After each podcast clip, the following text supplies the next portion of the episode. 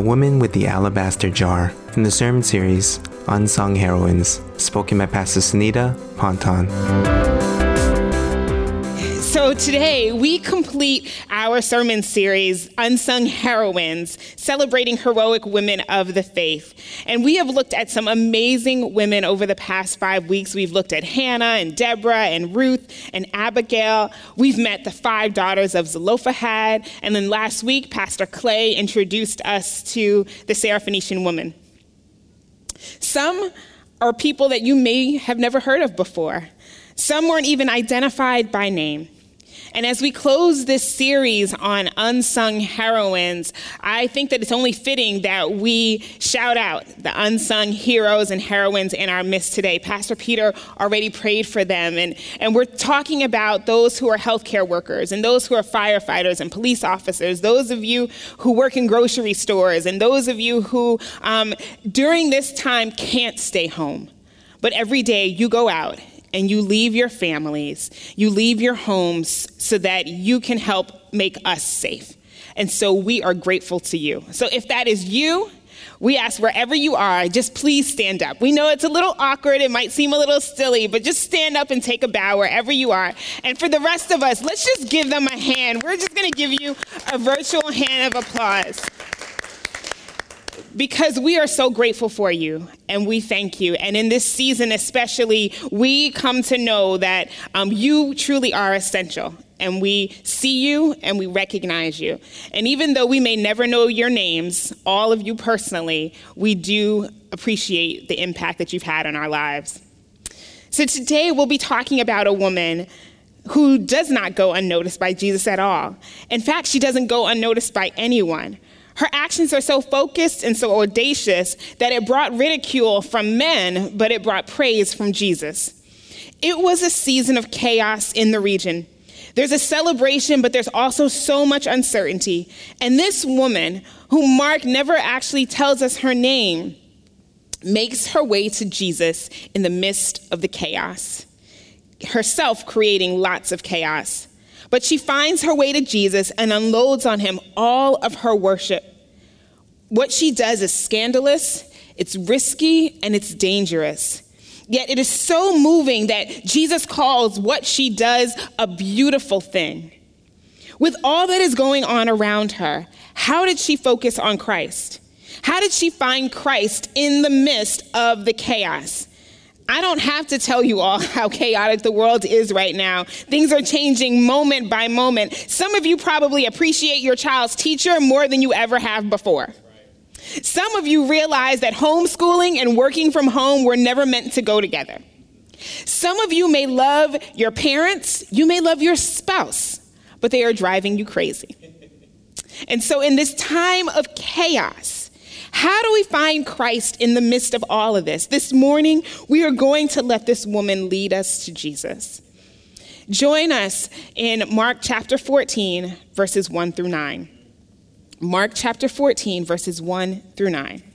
And it reads as follows Now the Passover and the festival of unleavened bread were only two days away. And the chief priests and the teachers of the law were scheming to arrest Jesus secretly and kill him. But not during the festival, he said, or the people may riot. While he was in Bethany, reclining at the table in the home of Simon the leper, a woman came with an alabaster jar of very expensive perfume made of pure nard. She broke the jar and poured the perfume on his head. Some of those present were saying indignantly to one another, Why this waste of perfume? It could have been sold for more than a year's wages and the money given to the poor. And they rebuked her harshly. Leave her alone, said Jesus. Why are you bothering her? She has done a beautiful thing to me. The poor you will always have with you, and you can help them anytime you want, but you will not always have me. She did what she could. She poured perfume on my body beforehand to prepare for my burial. Truly, I tell you, wherever the gospel is preached throughout the world, what she has done will be told in memory of her. Regardless of what was going around her, this woman found Jesus. And when she did, she lavished upon him all her love and all her devotion. When she found Jesus, she worshiped him. She sought him for no other reason but to worship and to bless him. She understood that the secret to finding Christ in chaos is worship. The secret to finding Christ in chaos is to worship him. But the challenge of chaos is that it scrambles our minds. It's so unpredictable that it unearths us, it, it shakes us to our core. Our normal has been interrupted. Now, sometimes chaos can be good. The Jews in our passage are preparing for Passover, and, and it's the final week before Jesus is arrested, brought before a bogus trial, beaten, crucified, dies, but then ultimately resurrects. The Passover commemorates the saving of the Israelite people. When God is taking them out of Egypt, He tells them to place the blood of a firstborn lamb over their doorpost so that when the angel of death comes, it will pass over them. The Feast of Unleavened Bread lasted for eight days and is also a part of this commemoration of the Exodus. It memorializes when the people are getting ready to leave Egypt and they had to do so in such a hurry that their bread didn't have time to rise. There was no yeast or leaven inside of it. Some scholars believe that during the celebration, about what would normally be a population of 50,000 people in Jerusalem swelled to hundreds of thousands of people because they all came from all over the region to celebrate their liberation. This is good chaos. They're celebrating one of the largest celebrations of the year.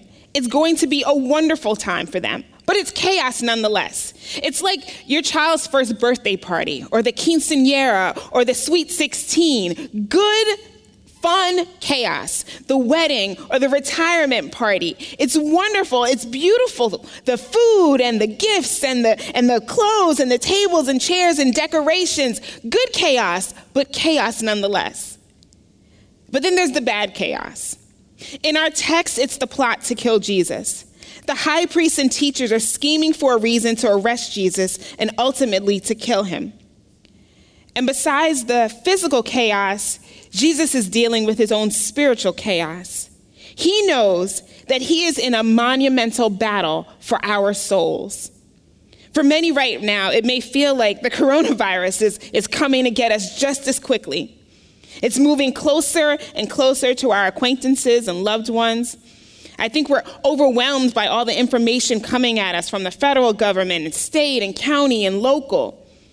Add to that the articles retweeted and forwarded and emailed and texted to you. It's becoming chaotic. Managing care for loved ones, homeschooling your kids, trying to meet your own deadlines and benchmarks, watching the economy, deciding can you go outside or not? Can you order food or not? So many questions, so much going on. It's chaotic. But if we want the chaos to stop, it's not going to be found on a website. It's not going to be found on my beloved Netflix. and it's not even going to be found in the arms or the eyes of someone you love. It's found in Christ. It's found in the one who calms the stormy seas. It's found in the one who's the Prince of Peace. It fo- it's found in the one who says, Come to me, all you who are weary and burdened, and I will give you rest. How do we get to Christ in the midst of the crazy? How do we find him in the chaos? First, to find Christ in the midst of chaos, you must seize the opportunity. Seize the opportunity. If this woman would have waited for an opportune time to come, she would have never found it. Look at verses 6 and 7. Leave her alone, said Jesus. Why are you bothering her? She has done a beautiful thing to me. The poor you will always have with you, and you can help them anytime you want, but you will not always have me. While the disciples complained about what this woman was doing, Jesus praised her because he knew that his time on earth was coming to an end. He would be crucified soon. This is why he tells them, The poor you will always have with you, but me, you need to honor me now. Jesus is not dismissing help for the poor. We know better than that. So many times, Jesus teaches his disciples to care for the poor. What Jesus is saying is that he will be leaving soon, and the time to reach out to him and to worship him is now. He recognizes that this woman seizes the opportunity to lavish on him all of her love and devotion. She knows that she may never have another opportunity. And if she wants to show her love for Jesus, she must do it now. Some of you are waiting for the opportune time to find Jesus. There are some of you who are watching this who you're not in relationship with Jesus, and you're waiting for when you think the time is right, when you get yourself together, when you stop drinking, when you stop smoking, when you stop doing whatever you think it is that you're doing that's wrong. I have friends who will wait until they get married and have kids before they come back to church. But you can't get yourself together. Christ does that. You can't handle the chaos. Only God can. That's why our vision at Metro is transformation. Not that we make the transformation occur, but that we yield our lives to Christ to allow Him to do the transformative work inside of each one of us. The time for Jesus is now. And I don't say that to scare you into fear of death, but actually to welcome you into the love of life in Christ. There is no better time to seize the opportunity to say yes to Jesus than it is now. He is your peace in this time of chaos. And if that's you, when I go through the next steps, there's gonna box, there's a there'll be a box that you can check, or you can just go to our website and email one of the pastors. We'll be happy to get back in touch with you and to journey with you. Now, some of you are already Christians, and you're at home in chaos right now. Kids are screaming, adults arguing, toys and games and timers are going off. You may just want a moment to yourself. I've spoken to a lot of mothers these past two weeks, and they tell me that they can't even go to the bathroom by themselves anymore. One friend told me that there is never a time where her kids are not calling her name. Can some of you relate? Or maybe you're single and maybe it's not the chaos of a noisy house, but the chaos of silence. You're left with your own thoughts and emotions, your demons, and you don't know how to handle them. But let me just be honest with you the noise, parents, may not stop. And for those of you, the silence may not ever seem like it's actually quiet. You can't wait for the opportune time, you have to determine to make it. In fact, there was no opportune time for what this woman did. According to Jewish custom, there is never a right time for a woman to approach a man, especially a rabbi. Then she comes to dinner where Jesus is the honored guest and she interrupts the dinner to anoint him. She touches him. What she is doing is beyond bold, it's dangerous. This was not the right time for the disciples but it was the right time for her. It was hard, but it was worth it. She saw Jesus and she needed to get to Jesus, and so she did. She's just like the woman with the issue of blood. And she's like the woman, the Syrophoenician woman that Pastor Clay told us about last week, who, even while Jesus was trying to rest, she went to her. She went to him on behalf of her daughter. These women saw an opportunity to get to Jesus and they took it. This is not the time to be passive. This is the time to be bold in this season and seize the opportunity to get to Jesus. It may mean a shift in your schedule, but when you find the moment, seize it, take it. And it's not just timing, but in your manner. In this moment, look for Jesus in the laughter of your children. Look for him in the warm embrace of your spouse. Search for him in the quiet, still, small voice. Connect with friends, but don't just watch TV all time. Listen to worship music, watch a sermon, pray, connect with God. We often pray for revival. We sing about revival. We go to revivals. But revival happens during times of crisis, during famines and disease and persecution. This is the time for God's global revival. But revival must begin with us. I think we all thought we would have so much more time. You may have thought, well, since I'm home, I'm gonna finish reading all these books and, and I'm gonna pray and I'm gonna read my Bible so much more. But it seems like we're busier. You've got to create the moment. Yes. Take it. God has given us the opportunity to press pause on our lives, to reevaluate what's most important our family, our friends, our relationship with Him, our own lives. To find Christ in the chaos, we have to seize this opportunity. Second, to find Christ in the chaos, we must stay focused on Jesus. Stay focused on Jesus. Look at verses 3 through 5. While he was at Bethany, reclining at the table in the home of Simon the leper, a woman came with an alabaster jar of very expensive perfume made of pure nard. She broke the jar and poured the perfume on his head. Some of those present were saying indignantly to one another, Why this waste of perfume? It could have been sold for more than a year's wages and the money given to the poor. And they rebuked her harshly. This woman comes in with a jar of very expensive oil, makes a beeline to Jesus, and anoints him from head to toe. This story is found in all four Gospels. And when you read the Gospel of John, you read his account, he tells you that this woman comes, and not only does she anoint his feet with oil, but then she wipes the excess with her hair. The disciples complain about what she's doing. They're actually indignant about it. They call what she's doing wasteful. How dare she she waste this expensive oil on Jesus when it could have been used for better purposes, they reason. But do you notice that she doesn't stop? Even with the ridicule, even with the mocking, even with the stares. I imagine the disciples are throwing up their hands and they're huffing and puffing and groaning, but she doesn't stop. She is concerned, she is not concerned with what is going on around her at all. I just told you to seize the opportunity, and some of you may be rolling your eyes at me right now, thinking that's easy for her to say. She's not married and she doesn't have kids running around. And that's true. I don't. And that's why this is especially for you. Because the truth is that Jesus doesn't make it a choice. And we don't have a choice either.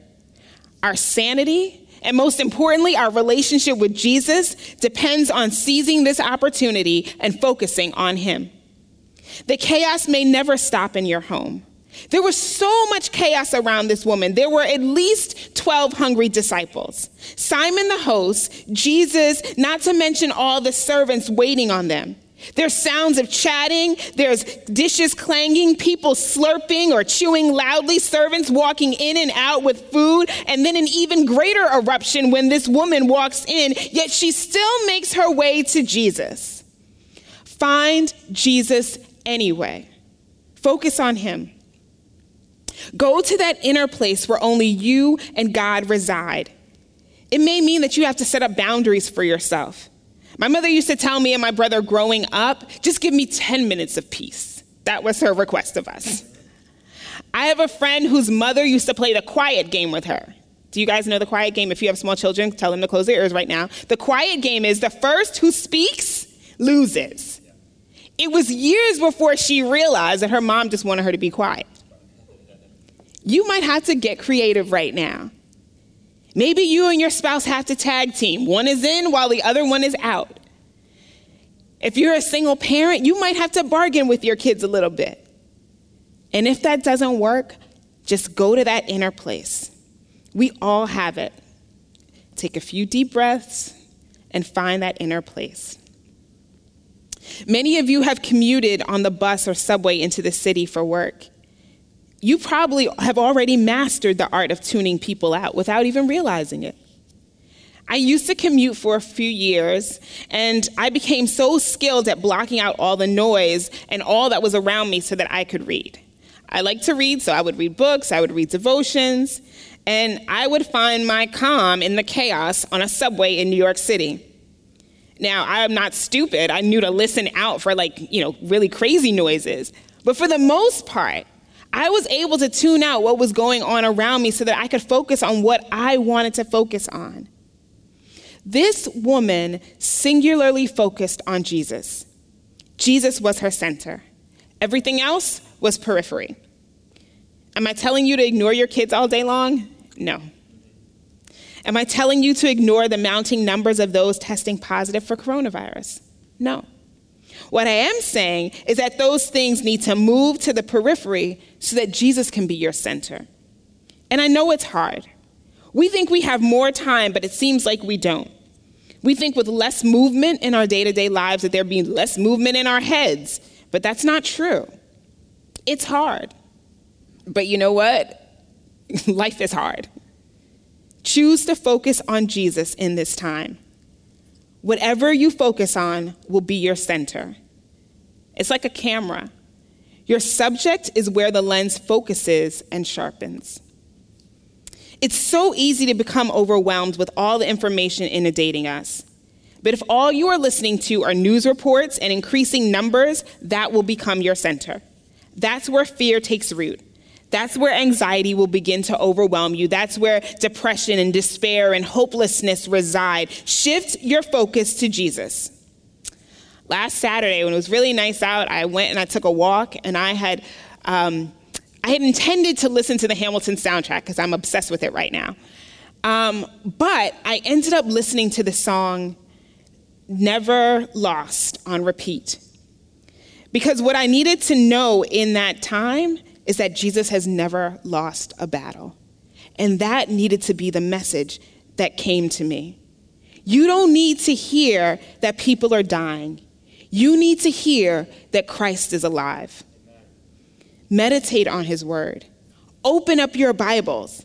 Psalm 121 2 says, My help comes from the Lord, the maker of heaven and earth. When you open up Psalm 91 1, you find, Whoever dwells in the shelter of the Most High will rest in the shadow of the Almighty. We all know Psalm 23 4. Even though I walk through the valley of the shadow of death, I will fear no evil, for thou art with me. Thy rod and thy staff, they comfort me. Philippians 4 6. Do not be anxious about anything, but in every situation, by prayer and petition with thanksgiving, present your requests to God, and the peace of God, which transcends all understanding, will guard your hearts and your minds in Christ Jesus. This woman reminds us that even in the midst of chaos, we can stay focused on Jesus. This woman recognizes who Jesus is. She recognizes that he's bigger than societal norms, he's bigger than the chaos around her. She recognizes that Jesus, this man, is the promised Messiah. And when this woman anoints him, she does so in full recognition of who he is. When we give our time and attention to Jesus, even in the midst of all the craziness going on around us, we elevate him above the crazy.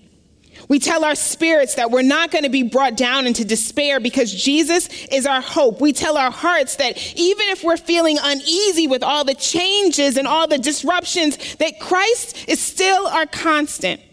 We tell our minds that man has no idea, but God is still in control. We have so many questions. Get to know who God is right now. We need to remind ourselves that God is still faithful. He has brought us as a people through so much, and He will do it again. God is still our healer. For all the people who are dying, and they are so very important, there is still an 80% survival rate. God is still our protector. How many people have you come in contact with and yet you are still healthy? God is still in control. And just as he tells the waters how far to come up on the land, in his time, he will tell COVID to go. Amen.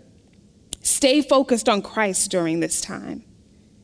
So, to find Christ in the midst of chaos, we have to seize the opportunity. We have to stay focused on Christ. And finally, we have to look beyond this moment. Look beyond this moment to eternity. The time we spend finding Christ in chaos is for worship. The secret to finding Christ in chaos is worship. Now, I know we all have concerns and prayer requests, but when this woman approaches Jesus, she comes with none of that. She actually never says a thing. She just blesses Jesus, she just worships him. Worship is an expression of adoration to God. In Hebrew, the word is sagad. It means to bow down in humility and in adoration. In Greek, the word is proskuneo, which means to kiss forward. In worship, we are throwing a kiss to God. Just imagine that for a moment. In worship, we're throwing a kiss to God. Worship is not coming to God to get something, it's coming to give something. God loves our worship. The Bible says that He inhabits the praises of His people. This woman pours out her love and adoration on Jesus. Look at verse 3. While he was in Bethany, reclining at the table in the home of Simon the leper, a woman came with an alabaster jar of very expensive perfume made of pure nard. She broke the jar and poured the perfume on his head.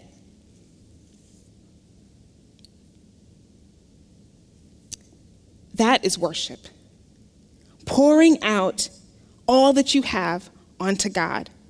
She breaks open this jar of oil, worth about a year's wages for a day laborer, and she lavishes it on Jesus.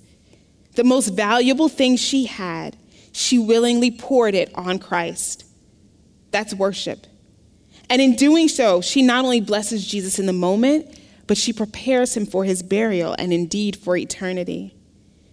What she does reflects the closest human understanding of Jesus' identity and mission before his death. So many times, Jesus had told the disciples that he must die, but they didn't get it. But she did, and she did something about it. We never know the power of what we do for Jesus. Now, scholars debate whether this woman actually knew what she was doing. Some suggest that she had no idea, and Jesus sort of superimposes meaning on her actions. But I tend to believe that she may not have known exactly what she was doing, but her intentions, but her actions were intentional and they were prophetic. You see, it was Jewish custom to anoint a dead body with oil after they died in preparation for burial. And in this moment, this woman seizes this opportunity because she realizes that Jesus is essentially a dead man walking. You remember that term. It's the term that's used for men and women on death row when they're taking their final walk from their cell to the execution room. The pronouncement of death has already been placed upon them. And the same was happening with Jesus. He knew that his time was coming quickly to an end. And it is true that this woman anointing him was, in fact, anointing him for burial. After he was crucified, he was taken down from the cross very close to the beginning of Sabbath, so there was no time to anoint him. This is why we see the women come to the tomb on the third day. They came to anoint him, but it was too late. Jesus was gone. Jesus had already risen. So when this woman has this opportunity now, she takes it. And even though the Bible doesn't say this, I believe that this woman's actions had to have encouraged Jesus. John tells us that the oil was so fragrant that it took up the entire house. The smell filled the house. Can you imagine how that smell must have lingered on Jesus and on his clothes? Perhaps he still smelled it when he was in the Garden of Gethsemane and remembered the love and faithfulness of his followers. Maybe he caught a whiff of it when he was being beaten and tortured. Maybe when he, he wiped his brow from carrying the cross, he remembered this woman who loved him so much. And even if not the smell, I imagine the image of this woman anointing him was with him when he was on the, on the cross dying. The Psalms exhort us to bless the Lord. We bless the Lord through our worship. We find Christ in the chaos when we worship him. And her actions didn't just have implications for those few days, they are significant for eternity. Jesus calls what this woman does a beautiful thing. And he promises her that what she has done will not be forgotten. And she is the only person about whom Jesus will say such a thing. Jesus reaches all the way from the past into our present reality to confirm this woman's value and her impact on the gospel message for all of eternity. What she has done will be remembered whenever the gospel is preached. And think about it. Here we are, 2,000 years later, preaching the gospel and telling this story in memory of this woman, exactly what Jesus said would happen. Our worship has significance for eternity. Now, one of the saddest lines in this passage is verse 4, where it says, Why waste this perfume? I believe the disciples had started taking Jesus for granted. They called what, they were, what this woman was doing a waste. But how could anything spent on or given to Jesus be a waste? Jesus says, No, this is not a waste. In fact, it has implications beyond what you can even imagine. Her actions are to encourage us to imitate her. The most valuable asset we have right now is our time. Pour it out on Jesus. Our goal is always to worship Jesus and lift him up. Worship him with our time and with your actions. Our charge from God in this season is to lift up the name of Jesus. For all the posts you put up on Facebook about COVID 19, how many of them are encouraging people to find their hope in Jesus? For all the calls and text messages, are you sharing the peace of Christ?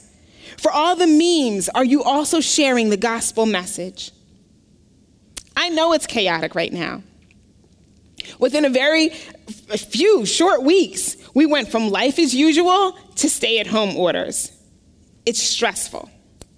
I'm worried about my father, who is generally very healthy, but he's in his late 70s and he refuses to stop going to ShopRite. I'm worried about his wife, who's terminally ill. I'm worried about my cousin, who's a nurse in Newark. Then there's the stress of this global pandemic hitting this region with a fierceness none of us could have imagined. I can't even keep up with all the numbers. Then there's the reality that we are surrounded by people within our church community and in our greater community who are being hit the hardest. If they haven't stopped already, the paychecks will soon. Some were already struggling before this even happened, and they need us. So while trying to provide for my own needs, I'm looking out for others. So we coordinated calls with local agencies to figure out what's happening in Englewood. We set up a crisis benevolence fund, and thank you to all of you who have donated. We've put together a really great team of captains and volunteers to go food shopping and, and to pack food and to deliver food for people who cannot get out. We're even partnering with our local food pantry, helping them find volunteers. There are Zoom calls and phone calls and conference calls. There are text messages and too many emails to count. Then there's the news and the articles and fielding information from so many sources and trying to stay up to date. It's chaotic. And last week, week one, y'all, things got a little crazy for me. I started becoming overwhelmed. Now, I'm generally very good in a time of crisis, and I wasn't near the peak of my stress levels at all. But I did realize that if I'm starting to feel stressed now, and we have no idea how long this is going to last, then I needed to start doing something. And I didn't know it consciously, but I think in all of the chaos, I intuitively needed some sort of stability, something constant, something familiar. So my gym started doing these live online classes and they are great. Staff meetings and small groups have moved to Zoom, so I still get to see my Metro family. And that has helped a lot. But I needed more. And not more people because I'm an introvert. My soul needed grounding, it needed some stability. And without even realizing it consciously, I started to write out a daily routine. And how many of you know that that got blown out of the water in like two days, right? And then one day last week, I picked up this book that I had received from a pastor that I had interned with when I was in seminary. Now, I had learned about the Book of Common Prayer when I was in seminary, but it wasn't really something that I grew up with. But this book was a little bit more appealing to me because it's justice oriented. And the book is called Common Prayer A Liturgy for Ordinary Radicals. And every day it gives you a short devotion, it gives you some prayers, and it gives you some scriptures to read.